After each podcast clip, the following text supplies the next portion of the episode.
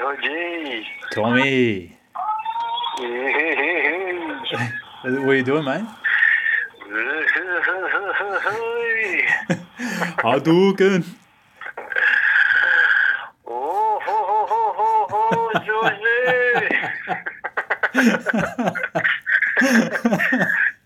Are you doing? Mate, I'm just um, putting a podcast together. Uh-huh. Yeah, I um.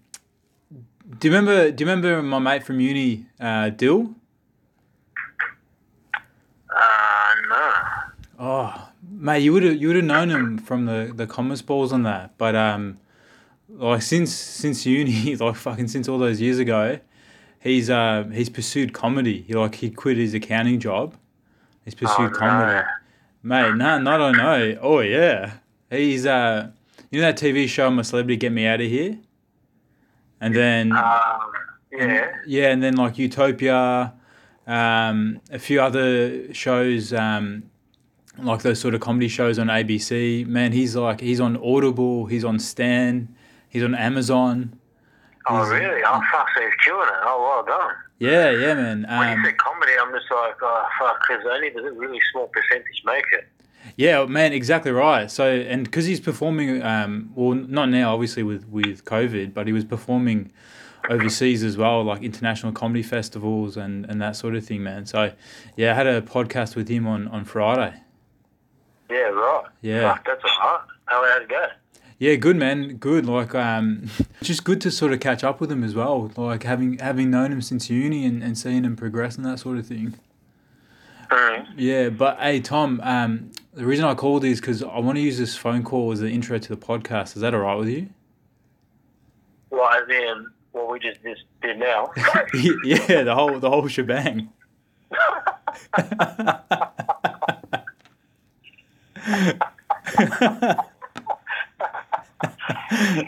Fucking hell, if you can use it.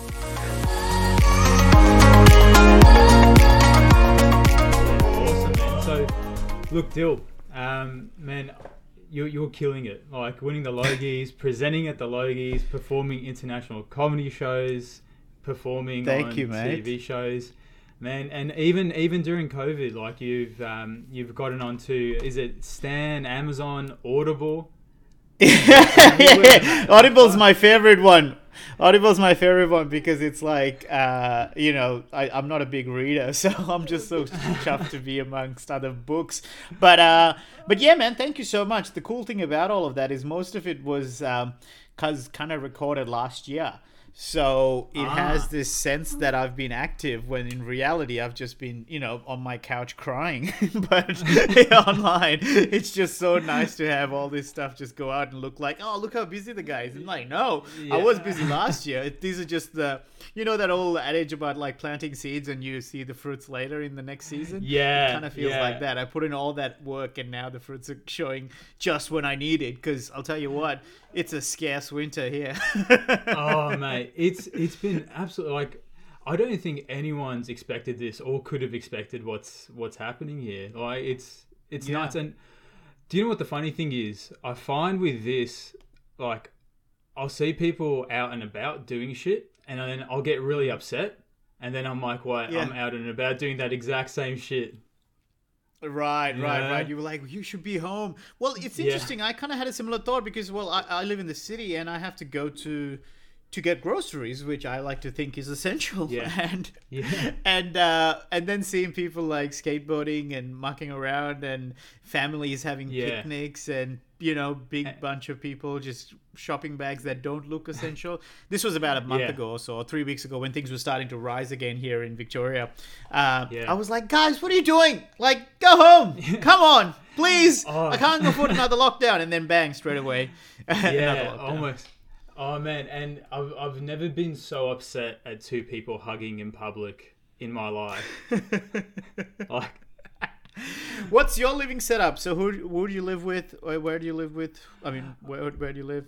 oh man, um, so I'm I'm just on on my own now. Um, recently on Yeah. my own. Um, Yeah. so yeah, it's just sort of uh, sort of gone through some shit during COVID. So um, ended up um, just sort of on my own, which is fine, and I'm coping. coping So mid COVID, the on on your own happened. That's right.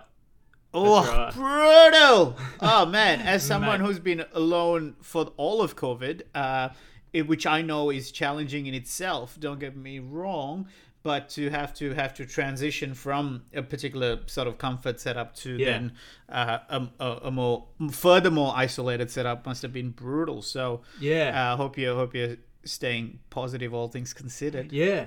Yeah, man. Oh, look, Here's a better question than a more serious one. Uh, how do you maintain those eyebrows? For fuck's sake, because my mine are start the monobrow that I've got coming uh, during lockdown is really bumming me out, and I'm seeing your perfectly done ones. man, do you know what? Like, I actually don't. I actually don't touch these. I, they, they're Are you serious? They're so thick that when I do this, Yeah. that like they just stay. They comb me. Oh, they really? So they're combed out. Yeah, That's But so funny. I, I like yours. They they're like a bit fuzzy. They give me like a Man, nice yeah, warm so- feeling.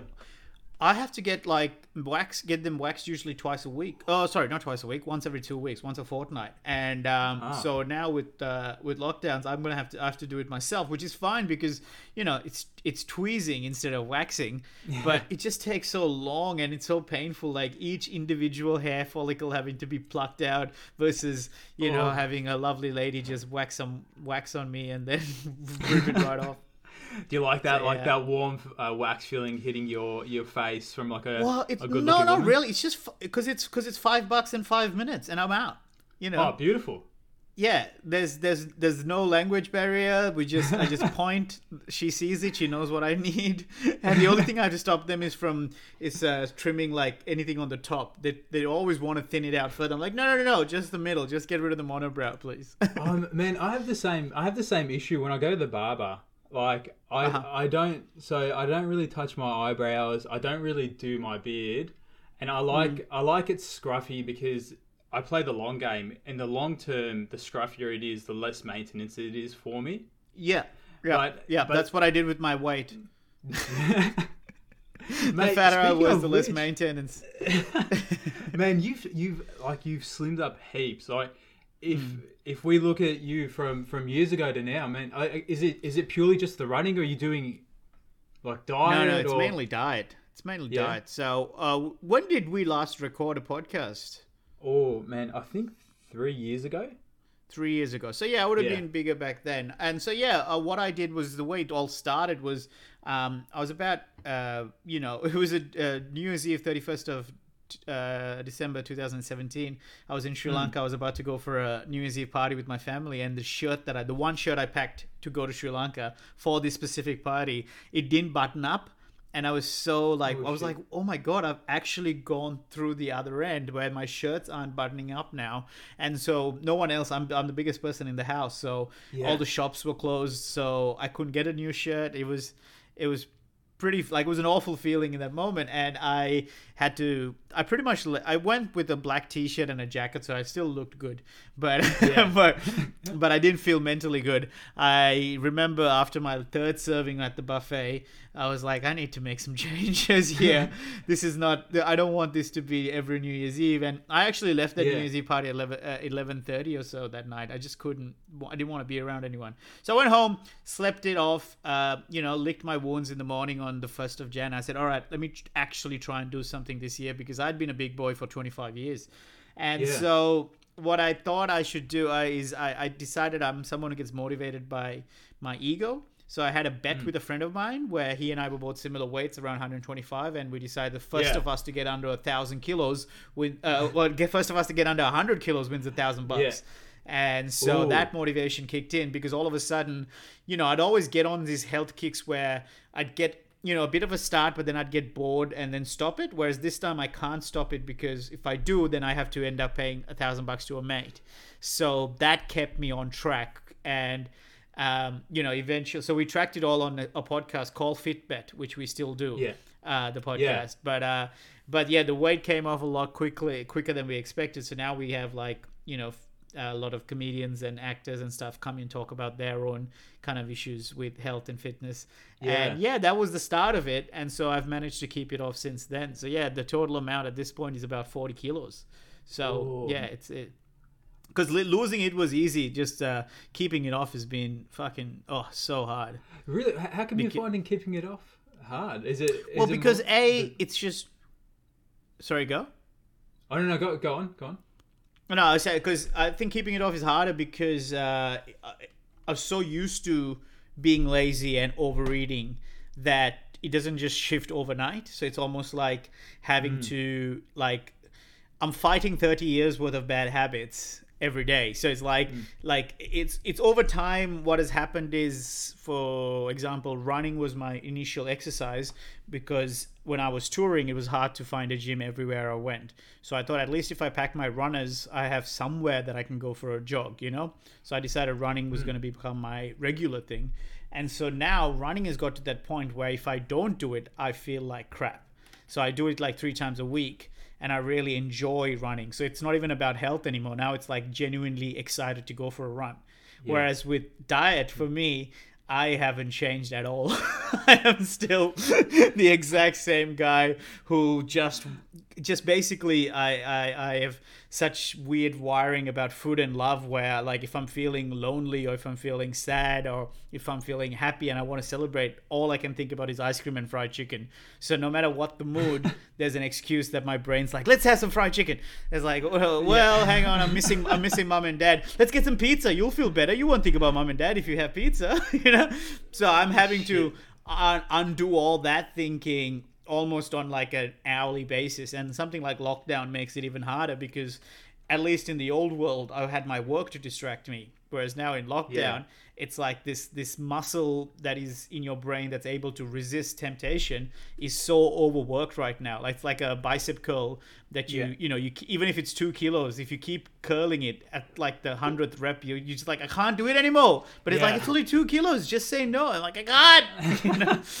so yeah it's a, it's in overdrive they're resisting uh, temptation Yeah, but do, do you know what? Do you know what else? I I find that once you once you get to a certain point of doing the same thing over and over, that's just good to sort of change it up, right? But um, what I find uh, amazing about you is your cheat meals, mate, are just they're fucking next level. Yeah. Yeah, and I think that's a good example of why I still struggle with my food is because I never fixed that binge eating mechanism in my brain. I didn't fix it completely. So most people go on a diet and so for people who don't know what I'm talking about, I diet for like 6 days a week where I don't eat carbs and sugars. Uh, and then seventh day there's just no rules. I just do whatever I feel like. And that's the day that I'll wake up back in the day I used to wake up at 5 a.m. and start cocoa, you know, ice cream at 5 a.m. and then finish the night with Coco Pops. Like I just do whatever I felt like in the moment. And so even though I kept losing kilos and fat, that brain had never adapted to the idea of being a person who looks after their health. The the, Yeah. the compulsive eating was given once a week was given an outing. So it's like it's it's like it's it's like taming a monster. You know what I mean? Yeah, I I, yeah. I can't keep the monster permanently locked up because at some point it's gonna break out and then destroy everything. Yeah. But if I once a week let it out on a leash, then it can do its little bit of running around and destruction, but then it comfortably goes back into the into the into the cage without arguing because it knows it's going to be back out again in six days. Yeah, But if but- it doesn't know, yeah, it's just going to keep rattling the cage all week until finally the locks just come flying out and it's going to be ages the cage is broken and it's going to be so hard for me to put the monster back in i've got to buy a new cage i've got to buy new locks instead Yeah. we have this agreement the monster and i we're just going to go for a walk once a week Well, man, look that that that I think so. I I prescribe to a similar sort of mentality. Like I did I did the whole low carb thing, and Hmm. and I slimmed up heaps, but I found that I was just always tired, so it didn't really didn't Yeah. really work for me. But I I'd also just have that one day where I'd I would eat to the point where I'm I'm like physically sweating. But I know I'm like tomorrow is the day I go back to just you know lean meats and greens. So I need to power Hmm. through this, whether I'm enjoying it right now or not. yeah But- yeah yeah yeah Yeah, and it, it's almost like I need to feel like shit, so that the rest of the week I'm like I felt so fucking terrible eating that like you know. 15th slice of pizza and ice cream that I'm not going to do this again for another week. right Yeah. So Well, it- see, I- yeah. I, I, I, I had the same mentality for about a year or so, uh, even while I was losing weight. But then I've changed because I realized it doesn't the long term benefit isn't great when you have that feeling of eating till you feel like shit. Uh, Yeah. Not not so much physiologically. For me, it was mentally that my relationship with food was like was spoiled because now I'm forcing myself. So when I first started, I'd be like, oh my god. Because I'd list down during the week, midweek, I'd type into my phone what I was going to have on that cheat day. Yeah. And then all of a sudden, you know, my capacity to eat is reducing over time, right? And Yeah. and on that cheat day, I'm not hitting my my targets. I'm like, oh fuck, you haven't had Macca's and nuggets yet. You know, you were meant to have nuggets. And Yeah. so I'd go to McDonald's at like midnight, even though I'm fucking full. I don't want it, but this. Yeah. Addict behavior, this sort of you know compulsive attitude is like, no, just gotta have it because if you don't have it, who knows when you'll have it again. But now, Yeah. because I've been doing it for like two years, I know to go, hey, you don't, you're gonna feel shit. It's gonna be Mm-hmm. an effort. Just have it next Saturday. You'll be fine. Like you know, Yeah. now I've learned that that next Saturday is always around the corner. But also, I've Yeah. learned that days there was a um, a test they did. I can't remember when, but uh, they gave these patients uh, saline, just saline, but said told the patients that it was chemo. And even though it was just saline, sixty percent of those patients had vomiting and nausea, and and you know they, they they reacted like they were having saline. But even scarier is that thirty percent of the test subjects lost their hair. Like that's how much our brain can convince us to physiologically like adapt to what's happening. Like e- even though it was just saline, but they had convinced the brain had convinced the body, oh, it's chemo, it's poison, your hair's gonna fall out, and thirty percent of the subjects' hairs fell out. And so for me now, whenever I do cheat day, I I I celebrate the shit out of it. It's like because it's built into my system. It's not Yeah. looked at as something that I should feel guilty or shameful about. I'm Yeah. like, fuck yeah, we're having this, and it's like an absolute party. And if I, and it's the same with the rest of the week when I'm eating lean, I'm not like, ugh, fucking broccoli, or ugh, you know, uh, sauerkraut. I'm like, oh yeah, fuck yeah, Yeah. sauerkraut, and pro- you know, these are my proteins and probiotics. I'm actually Yeah. genuinely excited about the food, no matter which spectrum it fell on, you know. Because the Yeah. problem that I was having is as a binge eater, as a compulsive eater, I Mm. was eating that tub of ice cream because I was feeling sad. But then I'd finish the tub of ice cream, then feel sad that I ate an entire tub of ice cream, and the only thing that can comfort me is fried chicken. Like it was just like like a never-ending cycle. Whereas if I said, "Oh, I'm feeling sad," so you know what? I'm gonna enjoy the fuck out of this tub of ice cream, and then I would just smash it Yeah. and then smile and go, "That was good. I feel better. Good night, world. I'll see you in the morning." you know? Yeah, dude. So do you do you think? Uh, would you say that you've got a bit of an addictive personality? Oh yeah, Yeah, that- Massively. That, that, Mate. that might have to do with it. and that's why I think I learned not to fight against it as much as try and work with it. So I quit drinking Yeah. four years ago, and so for me, booze was easy uh, to an extent because I had to say zero, which meant that I never. If we use that monster analogy again, that monster Yeah. has been locked away in the cage for so long that it's dead now. Like you know, Yeah. it's just Yeah. if I open that cage of boozing monster, it's like a rotting carcass. But I would not lie that during lockdown, it was the closest I came to wanting to have a drink again because it was so scary oh, the yeah. world that was happening out there, and especially lockdown part one. And I have like a full liquor cabinet in my apartment, and I almost gave it all away because I was scared about going back into it. But because Oh, wow. weirdly I decided to keep it in the apartment because now I've still stayed sober, which means that I must have well and truly gotten over that addiction.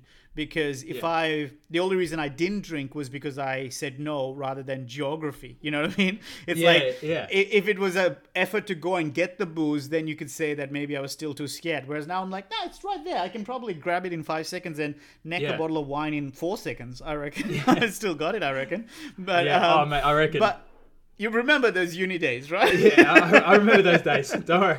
Well, like, Um, kind of, kind of remember. Hazy, but well, Yeah. there's video footage somewhere. I'm sure. Let's uh, but there. there's um, yeah, I know exactly. So for me, that's what happened with booze. That's what happened with video Yeah. Games. I had to stop playing video games uh, in my early 20s, I think, because uh, I just got so addicted to it. Like I have a Yeah. chipped tooth here from playing Mortal Kombat and grinding my teeth so hard that Oh, um, that I was just like really into it. And I there's like a bruise here, can't see it as much anymore of- from Yeah. playing Need for Speed. So the arrow Yeah, keys yeah. on there is at the bottom, so it was resting there for so long. So I just have a personality that when I'm into something, I just go super hard at it. And as my therapist said, like I used to Yeah. always look at that as something that was a weakness. Like I'm like, fuck, can't I just be balanced? She's like, well. Yeah. maybe you're not. Maybe you're not one of those people.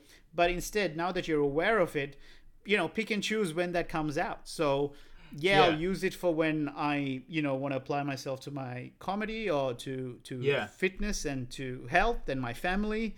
Uh, but when it comes to things like that are destructive to me, I'm not gonna even try it. You know what I mean? That's why Yeah. I've even though drugs are around me all the time in the comedy industry, I'm like, eh, it's not for me, thanks, because that's that's Mm. Yeah. uh, that's the end of it for me. Yeah, look, I think I think it's you, you you know instead of sort of hiding the booze bottles, the fact that you kept them there, and Mm. and you yourself were like, okay, it's it's literally within arm's reach, and you you didn't do it anyways. I think that's a bit of a a bit of a stronger test to your will, and I think that's the that's the right way to sort of approach it in in my eyes. Like I have absolutely zero. Um, you know, professionalism behind this statement. Like I, I don't know, Yeah. but from from just you know um, my point of view, I'm thinking, okay, if it's right there and you're not touching it in anyways, that's the sort of true testament to your willpower. Right, Yeah. right. And I think up until this lockdown, I probably wouldn't have ever considered myself as someone who has good willpower because mm. of the way my life has been.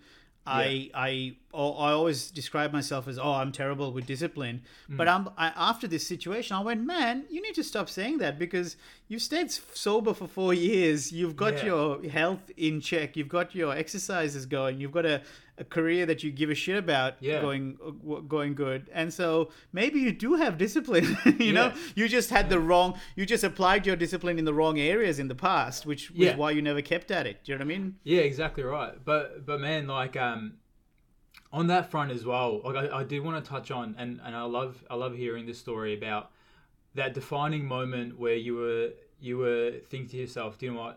Fuck this accounting job and this career. I'm gonna go Yeah. pursue comedy. What was that defining moment? And you know, if you feel like telling the uh, the story about the whole uh, pants situations, go for it. Ah, the pants. well, yeah. So what happened was it was that uh, I, I started working for one of the big four accounting firms, and I was on probation for six months, smack bang in the middle of the financial crisis, and that was an awful six months because you know I just couldn't hack it the, the at the level they wanted, and you know I don't want to knock them too much as much as I will say my efforts weren't good enough because I would say my colleagues, the the other grads that I started with, they were doing fine, but I just mm. couldn't apply myself. I was in the office from like seven thirty in the morning till nine o'clock at night, but they'd show up at like eight thirty and leave at six, and they were fine. Whereas I was like, you know, I had those extra hours because I was mucking around so much in the middle because I just didn't like the work that I did. And as someone who has previously always been like a high achiever, it was like this personal, you know, shot to my identity to s- see myself quote unquote failing at something. I'm like, I don't fail. I'm, I'm a fucking, you know, if I apply myself, I'm a gun at everything. Like, why am I failing Yeah. at this? And I just Yeah. realized that I, my, just my heart wasn't in it at that point. And I, and I just remember seeing a quote in a book that said, "There's no point crying, cli- there's no point climbing up a ladder that's leaning against the wrong wall." And that really resonated with me because I was like, "Fuck yeah, I'm keep trying to go up this thing," but I'm like, looking at the top, I don't even want to be there. Why am I trying Yeah. now if this is in Yeah. the wrong direction, right? Yeah. So luckily for me, they let me go. Uh, so I had to then reassess what I wanted to do with my life because if they didn't, I might have kept going and just plodding away because the money was good, the security was good, and you know the guilt of of my parents spending all that money on me to come to Australia and get this accounting degree. You know, all of that was still weighing on me as well. So that sense of identity was getting smashed as well because it's like, oh, you know, you, my dad couldn't retire for years because uh, he was still paying for my uni education, and so Yeah. you know the idea of getting fired from this job was just so awful. But then when it happened, it didn't feel as bad as I thought it was gonna feel. As in, it still kind of sucked. The lead up sucked. Uh, but then when it happened, I was like, well, all right, let's reassess. So if I did that purely for the money and I didn't like it, what if I went the other way around? If I had all the money in the world, what would I do with myself? And then stand up comedy popped into my head straight away, like this big aha moment. But then I drank for like another year. And it wasn't like a drinking in terms of sadness. It was like drinking, like, oh my God, I'm not an accountant anymore. I was Yeah. just like a victory lap, right? and then then after Yeah. about a year i think a, a lot of the time it was i was too afraid to try comedy because i believe it or not i have a fear of public speaking or at least i used to have one so the idea of Yeah. doing it scared me but also i think because it was such a childhood dream of mine to be to try stand-up comedy just try just wanted to try um, i didn't want it to be bad at it because i'd already failed at the accounting dream so then if I tried Yeah. comedy and I fail at that, I'm I'm failing at that dream as well. Like I was a bit too fragile to roll the dice yet, you know? So I needed that Yeah. year to reset. And this is all in hindsight. At the time I didn't know what I was doing. I was just, you know, chasing the booze. But in hindsight I realized Yeah. that was what was happening. But um Yeah. eventually it got to the point where as painful as it was to to to try comedy it was getting more painful to never have tried it so i had to then go for that and just see what'll happen and my first ever gig was shit it was terrible but i had never done anything that i'd enjoy the process of so much so it was almost Yeah. like oh i'm bad at this and i love it my god how good is it Yeah. going to get if i actually became good Yeah. so Yeah. then I'd started working for a smaller accounting firm uh, at that point, and I went to my boss. Uh, there's only seven of us in the office, so I went and said to him, "Hey, I'm so sorry, but I need I need one day off a week." He's like, "Oh, is Yeah. everything okay? Why?" I'm like, "I'm gonna be a comedian." And he's like, "What?" He's like, Yeah. yeah, okay, you can do that. Do that at nighttime. I'm like, yeah, but I need a mental commitment during the day. He's like, well, you're sacrificing a day's pay to do something that doesn't pay any money at all. And I'm like, yeah, I just, it's an apprenticeship. It makes sense to me. Hopefully you can get on board. But I was like, Yeah. I was just kind of like, yeah, that's what I'm going to do. And if he said Yeah. no, I probably would have left and figured out an alternative plan. So Did- a lot did of your props parents do know go to my boss. Pardon me?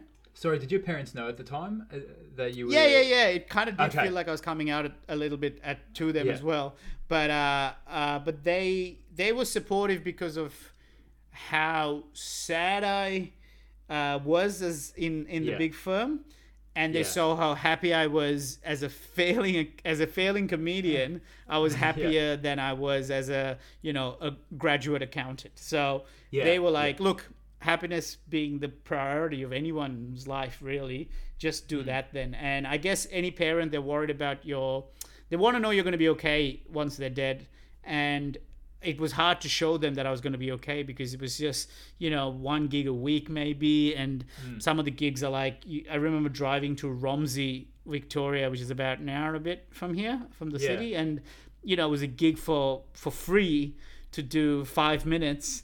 And it was at a street festival and it rained. So there was just a dad with an umbrella and his son in a raincoat and there's me like still trying to you know just do it because the stage time was important to me at the time. I'm like far out i get five minutes. This is so cool. And then um, Yeah. and then what happened was like my boss who did support like i always give him a lot of sh- props because he allowed me to do those four days a week which meant that i didn't then so when i did comedy it was purely a passion like a pure a quality chasing rather than uh, financial so i was like i was mm. never in a rush to quote unquote make it as a comedian because I love the work itself so much and I didn't have to worry about the work not re- equating to money because I had the Yeah. accounting job in the daytime. So my boss really supported me that way and you know I kept working for him until 2016 uh, uh, when I went full time. I kept shaving Yeah. off a different day each week. I think uh, like I went to 4 days a week, 3 days a week, 2 days a week and then finally when I was just one day a week he goes, "Man, do you need to be here?" I'm like, "Not really, I guess." If you Yeah. he's like, "Well, I don't think I can afford to pay you for one day a week. You don't really do much Yeah. on one day. so how about we Yeah. call it? I'm like, yeah, fair enough. And I love that it comes full circle because uh, he is now my accountant. So I li- literally, he's the one who lodges my taxes and all that for me now. And, and I still get invited for all the Christmas parties and stuff. So I have a, Oh, I have a nice lot of love for my old accounting boss. Man, um, that's see that that to me is just it, it speaks absolute like um, it, it just shows the depth of the passion, right? I mean, doing a show for free in the rain in Romsey Yeah. in front of uh, you know uh, two people or a person and a half, a father and his son, right? Like it's Yeah, yeah. incredible. Um, but yeah, one and a half one and a was half that- men. It was my own sitcom. But, But what- I actually always remember you uh, when I ran into you on the street. Remember that time? I remember when- that. Yeah, Yeah, yeah. It was my first ever uh, show uh, at the Melbourne Fringe, so it would have Yeah. been like September, and uh, we were doing it like a twenty-five seater. It was me and four other mates, and four of us, and we still couldn't get in twenty-five people each. like as in uh, the total number of the venue, Yeah. not even 25, 20. 20 was the cap, and we couldn't fill Yeah. it. So we were out with flyers on the streets on on Russell Street that. and, and Bourke Street trying to get people to come and see us to fill a 20 seater out. And I ran into you, and I think, were you, were you finishing work or something like that? You, I think. I, th- I think it was finishing work. And I, I just I remember Yeah. doing a double take because I, I saw I saw this this guy handing out flyers, and I'm like, fuck, I'm pretty sure that's that's Dil from uni. And then, um, and and the thing was, man, like I I remember you outside of the comedy game, you were literally one of the funniest people I knew. But but that doesn't always necessarily mean that you're going to be a good comedian, right? But to me, I'm like, fuck, this, yeah. yeah. I'm like, this makes sense. I'm like, I'm like, this guy's hilarious, and now he's doing comedy. And um, I actually remember going into one of your shows, and I, I counted the heads. It was about 13 people in that in that room. I can't remember where it was. It was a small room, but I, I just remember, man, like you you absolutely killed it. You absolutely killed it in on front that of show. 13. Yeah, and and um, That was that the one at, at Fed Square, and where you sort of at in Flinders Street, uh, uh, Fed Square. There's like a little Yeah. 30 seater. There's like bleach seating. Yeah, yeah, yeah. yeah, yeah. I think Uh, that was yeah. the one. And I just remember, I remember, man, you were killing it so hard that there was one Thank you, woman that she was she was laughing so loud that I was like, oh man, I don't know how Dil's keeping his shit together because her laugh was to me was also funny. And I, was, Right, I right. looking at you and I'm like, man, this guy, this guy's legit pro. I'd be, Right. I'd be in tears, like laughing at this woman's laugh. But I just remember you, you, were, you had this stage presence. You, were- you were smashing it, man. And those were still the early, early days. Yeah, thank you, mate. Yeah, Yeah. I think um, I think the laugh. If someone's got a particularly you know interesting laugh, it, it's a real balance between when do you acknowledge it, when do you not. Because Yeah. if you do acknowledge it, subconsciously it tells the rest of the crowd, I better not laugh out loud because he'll point me out too.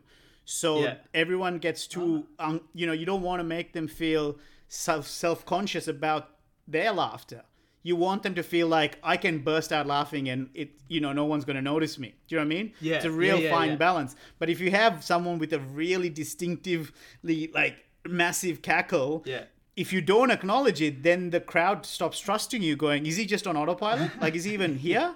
You know what I mean? So Yeah. it's a real, it's a weirdly enough, that's one of the more harder high wire acts to do because if it's a heckler who's being rude, you can smash him and you know the crowd's going to be on your side. Yeah. Right. Yeah. And whereas if it's someone who's on, who's you know is a, is a is a fan and is enjoying it, you can't really take them to task because they're not Yeah. in control of their laugh. Like you know what I mean? In fact, me, Yeah. I have a terrible, massive laugh. You know. oh, And it makes two of I'd hate for worry. it to Yeah.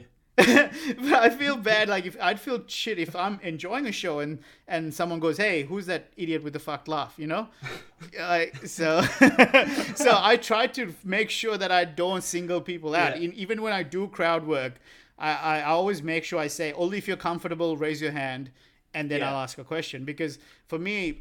I love comedians who are able to roast the crowd and stuff like that. I'm not against it, but it's just Yeah. not my vibe. Like I prefer if the crowd's like, you know, consenting to being talked at because I've Yeah. been in there. I've been in the situation where a comics ask me questions and I find it so confronting, you know, uh, and and I just kind of wish they'd just leave me alone. I just want to watch the show, you know. Yeah. So I I always go to the crowd going, hey, is there anyone in here comfortable enough to say blah blah blah, and then we chat about that. You know what I Yeah. mean? So whatever the question might be. Yeah, no, that that that makes complete sense. And and have you have you ever had, or I'm, I'm assuming you've had hecklers in that, but have you ever? Oh, yeah. Have you ever had a heckler where you just thought to yourself like, shit, I don't think I won that one. Oh, uh, yeah, I would say. Look, the only time, and this is not even trying to be braggy. This is not just Yeah. me, but ninety-nine percent of the time, or maybe even a higher percentage, the heckler never wins. Like, Yeah. the odds are stacked against the heckler so Yeah. much Yeah. that it's so rare for the heckler to win because the comedian has a microphone. The comedian uh, is most likely sober, uh, and the heckler is usually drunk. Yeah. Um, the comedian has the the the whole crowd on his side, his or her side, and the heckler is sort of got the crowd against them. So Yeah. you know, there's a very rare chance that a heckler is going to beat the comedian. But the only time I can think of is when I got heckled by uh, like this 70, 80 year old, like a nana. And, and she was Wait, wait, wait. one of the Where- hardest to where deal was with. this? Where was this? This, uh, this was at the Comics Lounge in North Melbourne No and shit. why it was so hard is because even though she was rude and talking loudly and all that there was i was i was the crowd was on my side the whole way through but there was one or two sentences that i went too hard and the crowd automatically went oh you just now you're just attacking an old woman do you know what i mean like even though even though if that was the same words were coming out of like a young dude it would have been completely rude and and, and you know shitty of that person. Like she was a shitty person. Don't get me wrong. Yeah. Like it doesn't matter Oh, what yeah. age you are. if you're an, an asshole's an asshole, right? But because everyone then saw their own grandmas or whatever or their mums in that lady, you know, you start to feel and and and, and I realized that's one of the hardest hecklers to deal with is the the vindictive elderly person because you have to draw you have to really walk a thin line before you start to become a bully yourself Yeah. even though they're the bigger bully like they're the ones who are you know undercutting me I, I, I genuinely don't even remember what she said but that was definitely one where i felt the crowd turn on me Yeah. and i don't think i i think i had to just kind of ignore it and just keep doing my act and not really Yeah. win them back after that i think well you know more or less but definitely i remember the the tide turning against me it was they were on my side and i think i made Yeah. one call just too hard and boom it just the shifted momentum Yeah. shifted going ooh you know i'm like Man. fuck if i didn't say that one sentence i would have won that so in that sense i guess she won Yeah. it because she got the crowds on on her side in the end Yeah, or and and like you're you're on stage as well. It's not like you can exactly just be like, okay, I'm gonna go backstage and hide out for a little bit and then come back out. It's like you just completely Yeah. just. Yeah, man, and it's also people sometimes underestimate what the level of out of body experience live performances are. So it's Yeah. like there are there are times where you tap into, you know, I think people describe it as flow, where especially if I'm Yeah. not doing if I'm doing crowd work as opposed to my material, right? Yeah. There are things that I say that I didn't realize I was going to say and I start laughing in my head going fuck that is funny you know what I mean but Yeah, it's like yeah. it's almost like it's not even coming from me it's it's coming from Yeah. Like some other source that's Yeah. kind of coming through me you know what I mean so Yeah, the same yeah. thing that works well for you sometimes goes the other way where I'll say something and I'm like whoa Dil you know?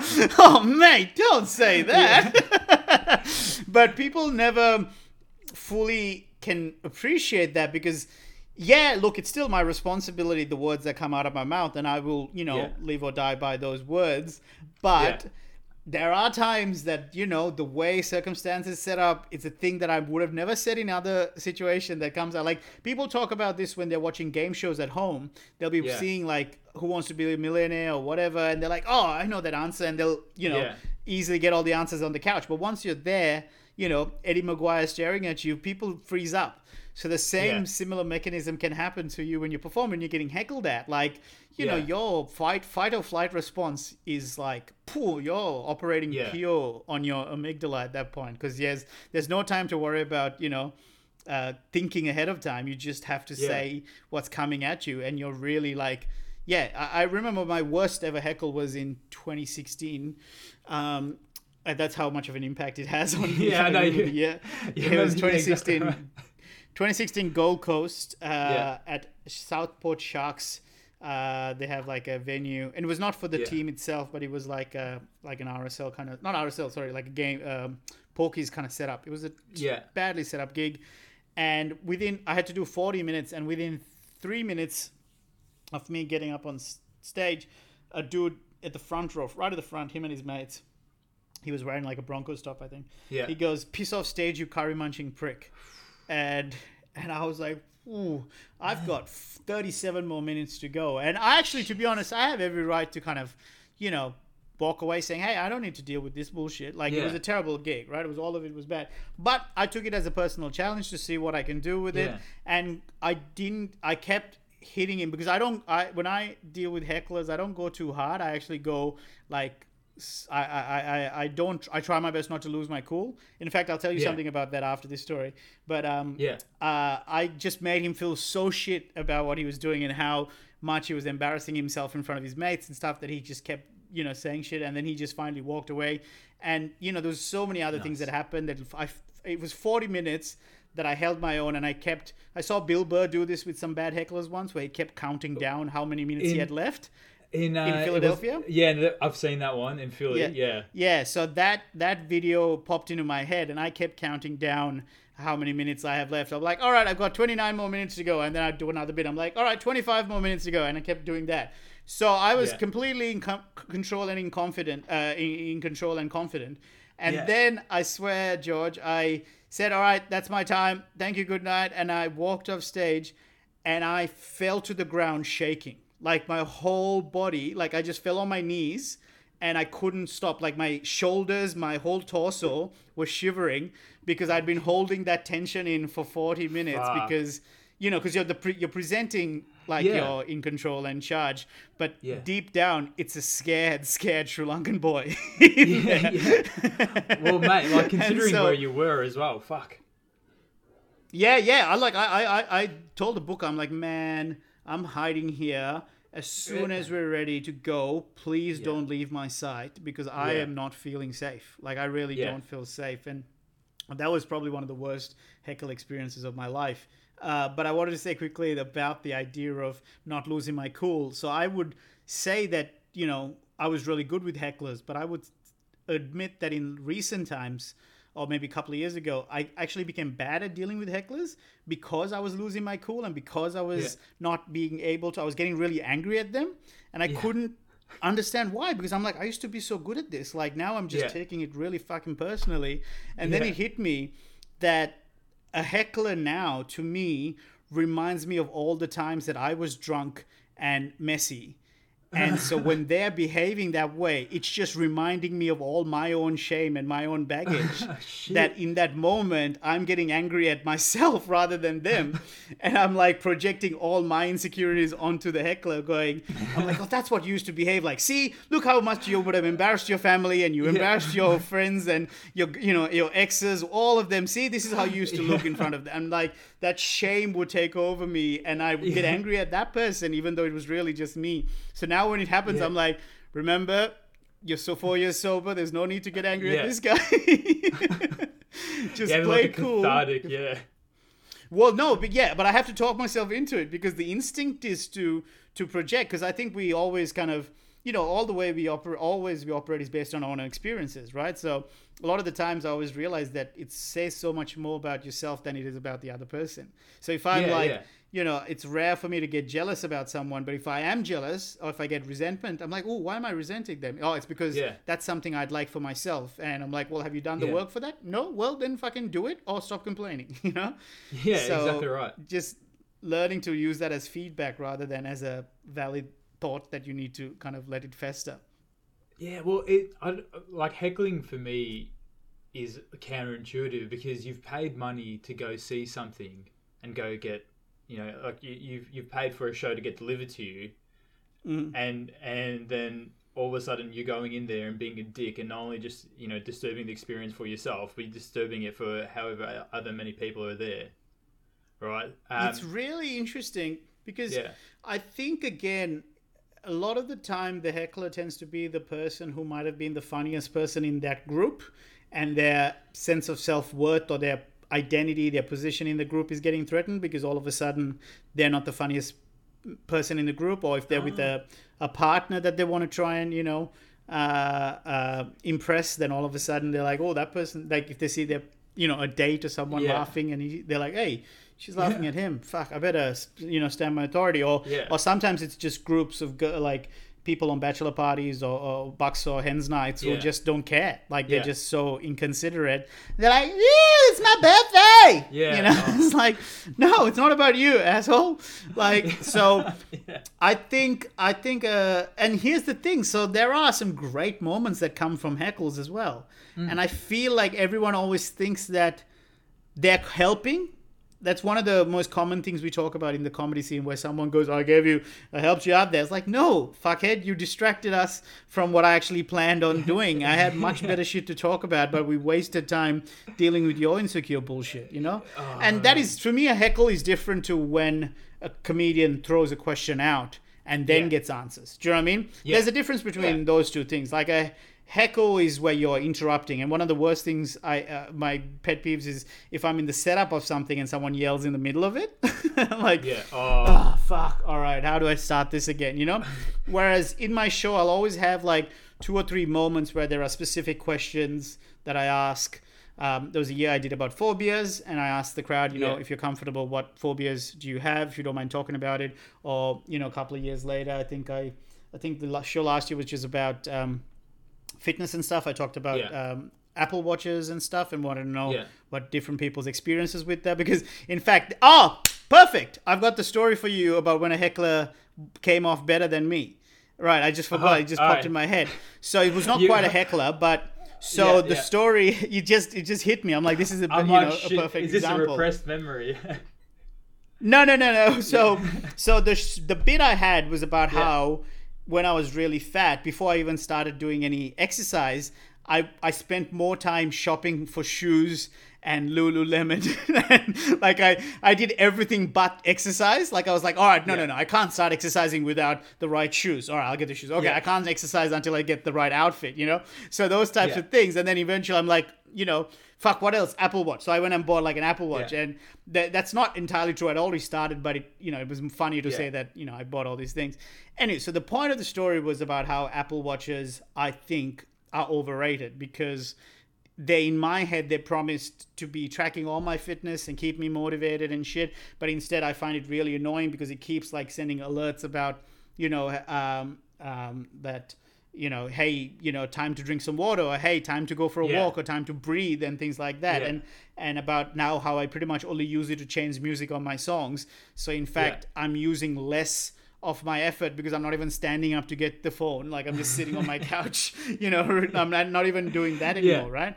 So it was about that, and it was about like asking the crowd, yeah. you know, what are their experiences with Apple Watches, or I think the question was, what's your favorite thing about the Apple Watch, and and you know, it's always the same answers. You know, I use it for text messages. I use it for changing music. I use it uh, to count my steps or whatever, some whatever it is. You know, yeah. and always I have a follow up to that, which is you know me smashing it and talking about how shit it is, or whatever. So it's, I'm Yeah. always safe, except this one time. I think the bloke's name was Grant.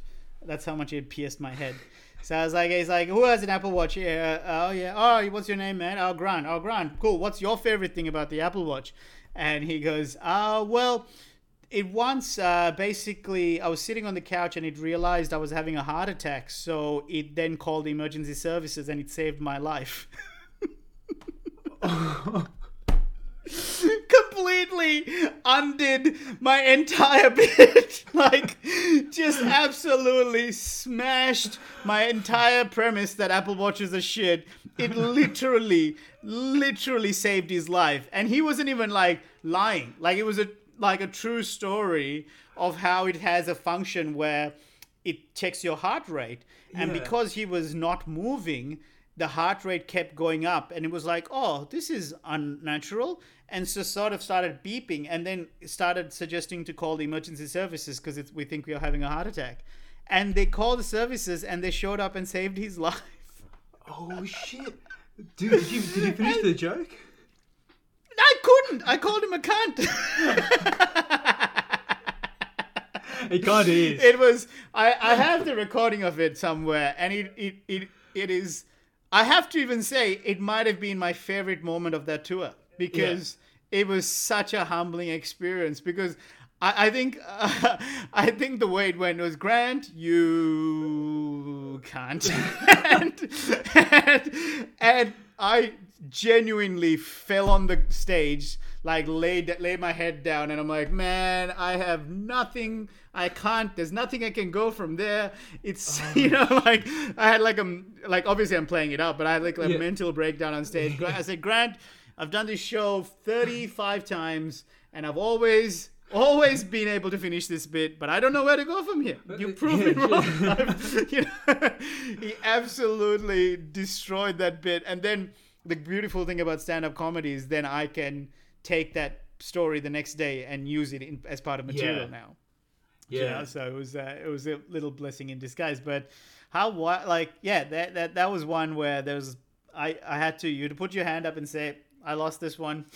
Grant wins. Yeah, to man. rook zero. Uh, mate, on, on that note, I'm just conscious of time, so I'll yeah, sweet. Yeah, man. Yeah, yeah, cool. man. Just just on that note, like I, I really want to know, Mm.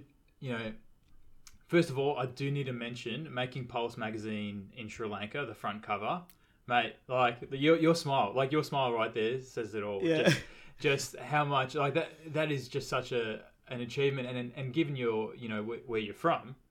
Like shit, that Yeah. That, that, like, how, how did that feel? Well, obviously you knew that was going to happen, but once it came out, no, did you? Well, did you actually, tell- I didn't even. oh, you didn't know? Yeah, that was huge for me uh, because we it, the initially was no no I knew it was coming, but Yeah. the initial pitch was just a little article to do I think for their online version, yeah, uh, and just an article you know in the magazine. yeah. But then I think the interview went so well that they were like, "Oh, we want to make it the feature, and we would like to make you the cover." And I was like, "Oh, for real?" And for me, you know, Sh- Sri Lanka is such a big part of who I. In, you know, there's literally a flag behind me Yeah. on my wall back Yeah. there, and which is really getting interesting because it's been 16 years in Australia and 19 years in Sri Lanka, so it's starting to become half and half now. Yeah, so the at some scales point, are you know, it- mate. it- yeah, yeah, it's really strange. It's an odd feeling, but Yeah. um, but to me, to to have that show up in my you know motherland, and um, you know, because all the work that I do here is kind of self-contained to Australia, Yeah. um, and it's only in the last couple of years that I've started doing stuff overseas. Um, so that was huge, and I think it's like having a picture of my parents in that magazine when they first saw me headline. Like that that photo is literally still like you know my wallpaper Yeah. on my phone. Like Yeah. because that that that's the moment that I decided it was November 2017. I decided decided it was my peak career because I Yeah. not even to sound morbid, but I didn't think that I was headlining the Comics Lounge that night, uh, and that's the venue that I performed at for the first time ever. You know, the five minutes that I bombed, and it's the fact that I was headlining that night and my parents were in the crowd meant so much to me because uh, not to sound morbid, but I didn't think they would be around by the time things worked out for me. like I, Yeah, I always yeah. knew this is what I was going to do for the rest of my life. There was no doubt about that. Like I would keep going no matter what was the idea, Yeah. and all I ever wanted was to live live full time off it. And so when they got to see it, I was like, oh, well, that was it. That's all I've been chasing. you know, Yeah. like everything from this point, from that point onwards, of course, you know, is still I appreciate it and I'm super grateful for. But I genuinely treat it as bonus. So all the things that I uh, uh, that I you know achieved that you mentioned at the top of the podcast all happens after November 2017 and which I love and adore that it happened but they're all bonus for me because the number Yeah. one thing was my parents got to see it work out so as Yeah. I keep saying to them like even even if it all goes to shit from here like you know and something like a pandemic where there's no live comedy it's kind of resembles that um, it still doesn't hurt as much for me as it would have because I've already done more than I planned to with it. Yeah. so Yeah. it's like I keep saying. So Dad keeps saying things like, "Oh, it's such a shame this happened because you know things were just starting to pick up for you." I'm like, "No, what's the point of?" I said I appreciate what he's saying, but I was like, "Well, there's no point mourning the things that could have been because we're wasting time not celebrating the things that happened."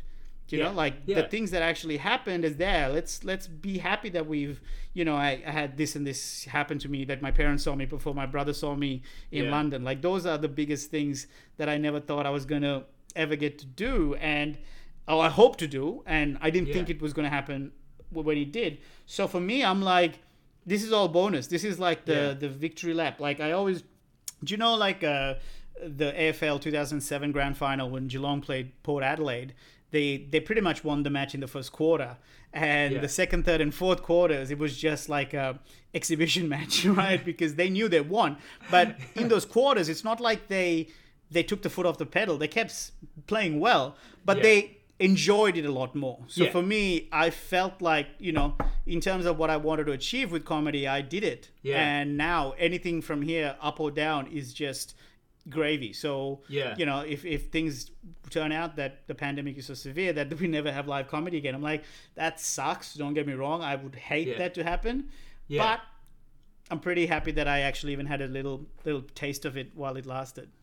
Man, Dil, um, look, and I- I'd, I'd, kick myself if I didn't ask you this question before we wrap up. Mate, well, just f- first of all, objectively, what a fucking hmm. mentality, man. That is that is an absolute like positive of a positive mentality to have. You know that sort of that gratitude for what you have achieved and not not sort of being like, oh, why is this like X, Y, and Z in the pandemic? It's it's an uh, awesome attitude and the right attitude. But was there ever Yeah, a I- time? yeah, go on.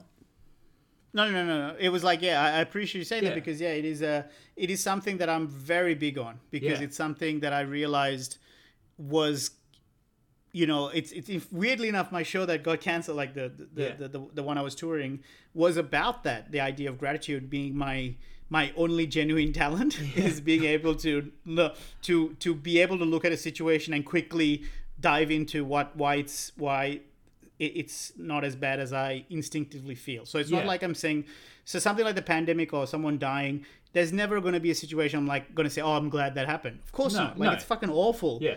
But now that it has happened, what can I do with that? Is something that comes fairly naturally to me now. Like Yeah. that's the that I sort of say that's the only genuine talent I have. Everything mm. else I had to work hard to get to, whereas being grateful was something that just is kind of in me. But I still formalize it. Like I still um, do a gratitude list every morning. Yeah. I do. Uh, uh, I've updated. I do it where I do three things that I'm grateful for from yesterday. So three Yeah. things that went well for me. Yeah. Uh, I look at three things that I can do kind for someone today, and I look at three things that I'm excited about for tomorrow. I so like that, that, kind man. of grounds me in this in this three different space. Because what was good yesterday? Who can I be? Who can I help today? And what's um, what's something to look forward to tomorrow? Yeah. And I'll be honest, the tomorrow thing is fucking hard because there's Yeah. really little to look. You made the list uh, yesterday's uh, list, I reckon. I put uh, for us to something to get excited about. I was like, oh, podcast with George. Like Oh, I swear, I'm I'm, not honoured, even making mate. that up. I'm honored. mate. Yeah, because I, I, actually I realized I framed it by saying I'm sort of scraping the barrel, and that's how you ended up. mate. I. I just fucking realized, oh shit. I'll take it. Just take it, man. I'll take just it. take it. You just you just beat out sushi, right? Nice. that was the other one. But yeah, I'd say I appreciate you saying that because delicious. it is something I'm. but yeah, man. Mate, yeah, sorry. I- thank you. Oh, What were you gonna I- say? I- Sorry. Oh no, I, I do the exact same thing. So I, I we've got a little jar, right? And and every day I'll just write something and I'll date it and then I'll put it in the jar. Then at the end of the year, um, well, whoever sees the jar and, and writes something will open it up at the end of the year and just read through it. And it's just a really cool way. Oh. Yeah, it's it's a really cool dude. It brings So tell me, so memory. you write you write something on there with a date, Yeah, yeah. So like, let's say, um, what's the date today? Today's the um, twenty fourth of right? July. Yeah, so I'll, I'll, I'll write today. Oh, um, you know, had had a really good podcast with Dil, right? And then I'll put it in. Okay. And then because obviously I won't release this tonight, I'll re-release it at a different date. But then I'll open it maybe in a year, and then I'll be like, oh shit, do you know? Um, first of all, I'd, I'd probably do a reflection like, oh, did I did I continue with the podcast? Why didn't I continue with it? Or you know, oh shit, like I remember speaking to Dil on that day. We were having such a good laugh, X, Y, and Z, and just inadvertently that starts bringing up really good feelings um, of of memories that happened, and because you've dated it and you've actually written it down, it's almost like you've you've given a sort of physical presence to your words by writing it down Yeah, and then it's it's like it's a it's tangible. yeah exactly. The memory right. becomes tangible. Yeah. yeah Wow, man, I'm not even kidding. I reckon I'm gonna start doing that dude do it because I don't have a I don't have a nightly ritual. So maybe I mean I do have like variation, but not like a gratitude one. So maybe that can be it. Yeah. I have a I have a mug here that my dad bought from uh, Vic Markets when he was here. He thought this would be appropriate for my desk. It says, "A day without laughter is a day wasted." He's right. so I have it here on my writing desk, and all it has is just you know lip balm and a slinky because I I'm too um, too you know. But maybe that's what it can be. I just chuck a thing I'm grateful Yeah. for into that, and then at the end of the year go through that. That's Yeah. awesome, man. Dude, do that and get other people to write things down as well. Because the most amazing thing about that is, is sometimes you will read shit and be like, oh, I didn't know that I had that impact on that person, and I didn't know that that they appreciated it this much, that they actually made a mental note of it. And it, in a weird way, just it spurs you on to do, um, you know, more more good shit. That's incredible. I mean, no one's coming to the house to be honest for me to ask Yeah, them to do that. Maybe post pandemic. Post pandemic. Yeah, yeah. I'll wait for the Uber Eats guy. I'm like, hey man, can you just say something nice about me? and I needed it for my George jar. Yeah, But no, dude. I'm all joking aside. That is a brilliant one, and I and Yeah. I genuinely am going to take that on board. I think I'll get Yeah. little post-it notes. I think post-it notes should be enough, right? Crumple up a post-it Yeah, note. yeah. A little post-it note does fine. But do I, All right, great. Dil, uh, do I know we're over um, about uh, over our time? And um, Yeah, we'll if, if I can squeeze one more question out of you, mate, and I, I Yeah, would- man. I've dying to ask this. So, one one thing that that's amazing about about you and watching your career is is that I got to I got to see you sort of in your raw form at uni, right? Like you were just this genuinely nice guy. Um, and for me, I, when I went to uni, I didn't know what the fuck I wanted to do, and so I was like, all right, I'll Yeah. do commerce and see where it takes me, right?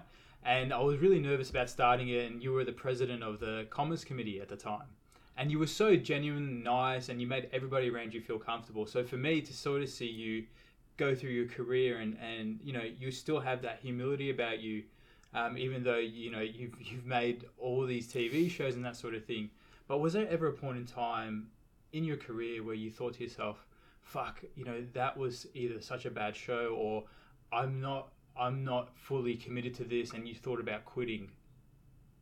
Right, and what did you draw? Oh. yeah, About quitting? yeah. Like, was there ever a time where you just Uh, so two questions. Okay, so there have been shows that I know were really bad. yeah, and that's always like always round the corner like you you know a, a bomb a bad gig is always round the corner and um, again post pre-pandemic Yeah, you know yeah, post-pandemic things are different but let's say pre-pandemic Yeah. um, and especially in the lead up to a new tour i go to open mics and i'll test out new material and you know there's a fair chance that i'll do 10 minutes of material that gets nothing at an open mic you know Yeah, yeah. but that's just part of my process i'm not a big writer i don't i don't write things down Yeah. as much uh, I do bullet points and I take the bullet point on stage. I'll flesh it out on stage and then I'll go home, listen back to it, and then add to the bullet point. You know, so that's Yeah. how I do it.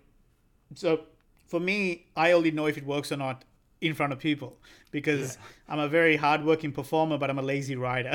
I'm like, Yeah. if I'm not getting validated, if I'm not getting the attention, I don't want to do this. I want to, I want people to pat me on the back as it's happening, you know? Yeah. So again, like I said, I have an ego, like to go full circle. When I realized that my ego motivates me, and that's how I used it for my weight loss. I was Yeah. like the same way with comedy. I'm like, I like getting attention, so I'll use it there. Um, but in terms of quitting, if I'm being 100% honest, zero. Like, Nice. it was from day one, like I said, it was, there was no evidence to show me that I was gonna, it's gonna work out for me. But I knew this is all I'm ever gonna be happy doing. Now, Yeah. I might quit now, like, you Yeah. know, I mean, who knows? Like, but Yeah. up to this point, uh, as we're speaking, 24th of July, 2020, Yeah. uh, I've never had that thought of quitting because um, I've, I've, I've entertained the idea of what life would look like if I had to quit. Yeah. And to get a little bit deeper, I guess it's like I realized that my love for stand up comedy, similar to my love for food and booze and all these things, was getting to the unhealthy end of things. Yeah. Where I realized that if a gig went badly, rather than seeing it as, oh, that was a bad gig, I felt I failed rather than treating it as this is what I do and this is who I am. They both Yeah. became one thing. So if the Yeah. job was going well, my you know uh, dopamine is high. I'm feeling good about my self worth and my self confidence is high. As soon as I'm south, I'm feeling oh, I'm a piece of shit. I'm a loser. I shouldn't. And I didn't think that was a healthy relationship to have. Mm. Yeah. So since that gig where my parents saw me, I have made a lot of effort to try and distance myself from the work I do and why I think I'm a good person. Do you know what I mean? Like I Yeah, was, it was yeah. too linked. My self worth was was too linked to the idea of being a stand up comedian because that was something I wanted to do for such a long time. Yeah. That the fact that it happened made me feel like, oh, now I'm worthy of people's love and respect because I'm a stand up comedian. But Yeah. that's not true. That's like, you know, uh, it, it's dangerous, in fact, because, yeah, like now, if you fast forward to 2020 where there's a pandemic and there's no live comedy, Yeah.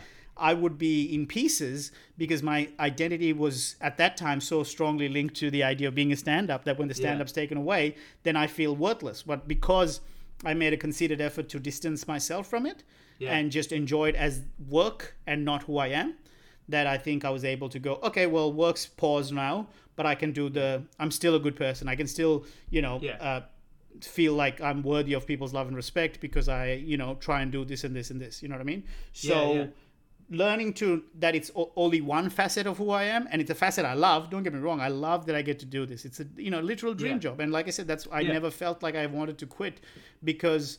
I never felt so happy doing something just for doing it. You know what I mean? Like Yeah. uh, going back to video games, it was like playing video games. It didn't matter. I wasn't rushing to finish a level and you know Yeah. get the cheat codes. I didn't want the cheat codes. I'm like, no, I Yeah. want to see this level. I want to explore it more. I want to see what's Yeah. under, what goes through this tunnel, and you know, let's break this box and see what's in there. Like I was happy playing the level, and then gradually just the levels kept changing on me. But. I never felt like I was going to ever quit because I wasn't motivated by this the, the the the the success factors like financial or status wasn't the things that were driving me. It was do I get to do the work and is my work getting better with each performance? So Yeah. I made a decision that I wanted to walk out of a gig a better comedian than I was when I walked in every single Yeah. time. So it didn't matter if it was, you know, 15, 2,000 people at the Palais uh, in St. Kilda or it was 13 people with George from Yeah. uni. Yeah. You know, I wanted to do the best job I can do that night because Yeah. that way I walk out of that venue better than I was when I walked in. Yeah. So so treating everything as like the win was in the chance that the fact that the microphone was in front of me and there are people listening, that was my win. yeah. So everything else from there is I have to make the most of it for myself, Yeah. you know? Mate, I love So that. So for me, Yeah. Yeah. So for me, it was never like a, a thing that I felt like if I don't go full time by this point, or if I don't become a headliner by this age, it didn't it didn't matter. I was just gonna do this forever, and um, and that's why I think the parents thing became such a big deal for me because I didn't feel like there was evidence to say that it was going to work out while they were alive. Yeah. Like I know that sounds grim, but that is how shit I was when I started.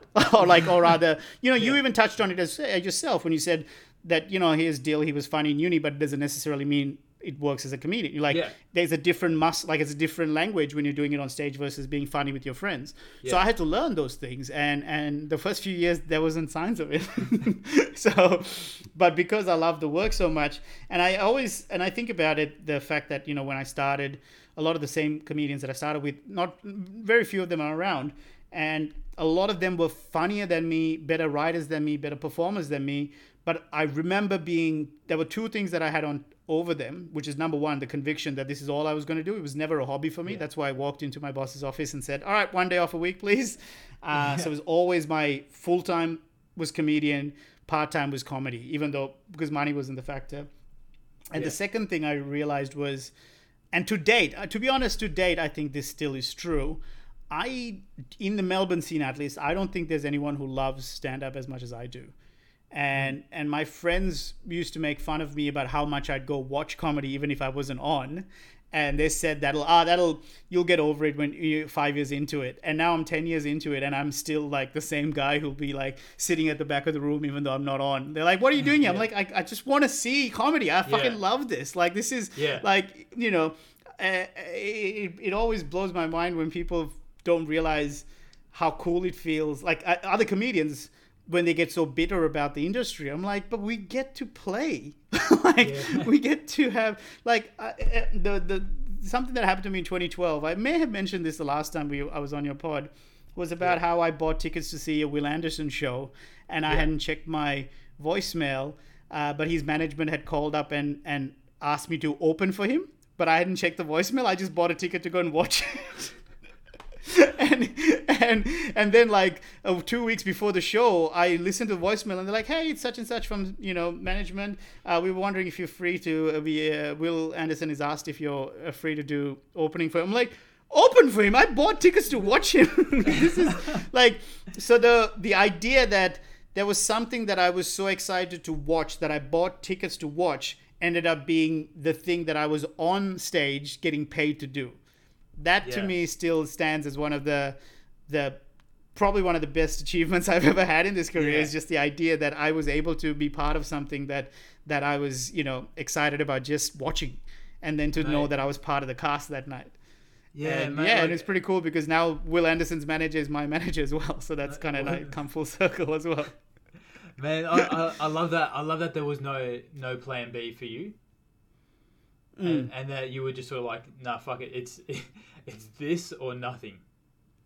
All right. Yeah, it- Yeah. yeah, exactly. I, I think, but I will also put a caveat. I think it's only fair that I mention that there were certain circumstances that allowed me to think like that. Like Yeah. I didn't have kids to worry about. Yeah. I didn't have. Uh, I had a boss who was supportive, like Yeah. my accounting boss Paul. He always was part of the dream because Yeah. if not for him then i would have struggled so much more and may have not cared like i may have getting did get uh, disheartened about not earning enough money from comedy because you know if i'm not paying for food what's the point of me doing this but because he supported me during the daytime i didn't have to worry about those things so i didn't have kids i didn't have to worry about my job i didn't have to worry about my parents you know they Yeah. their medical and stuff was all taken care of so as much as i do think that yeah good on me for you know backing myself but also it was a pretty privileged spot to begin with so Yeah. there's there's two sides to it Oh no, look, absolutely, mate. But that that still, in essence, is a quite a grounded view because think about it this way as well. There's a lot of people that would be in that same situation where they have all that support and they still fuck up anyways,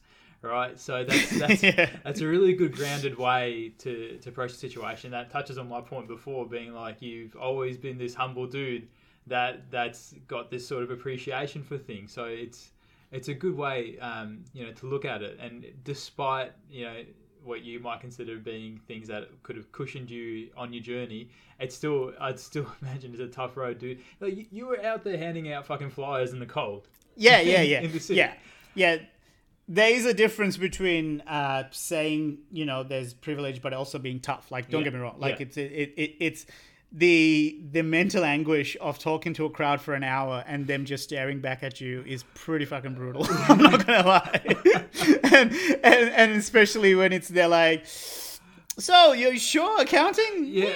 cool. Good luck. Good luck. You know, and um, like man, you know, this is the beautiful thing about stand up Yeah. uh, is that it humbles you so much. So the you mentioned the Logie, uh, which I won in July 2018. So in August 2018, so a month and a bit later, I was in Edinburgh uh, performing to four people.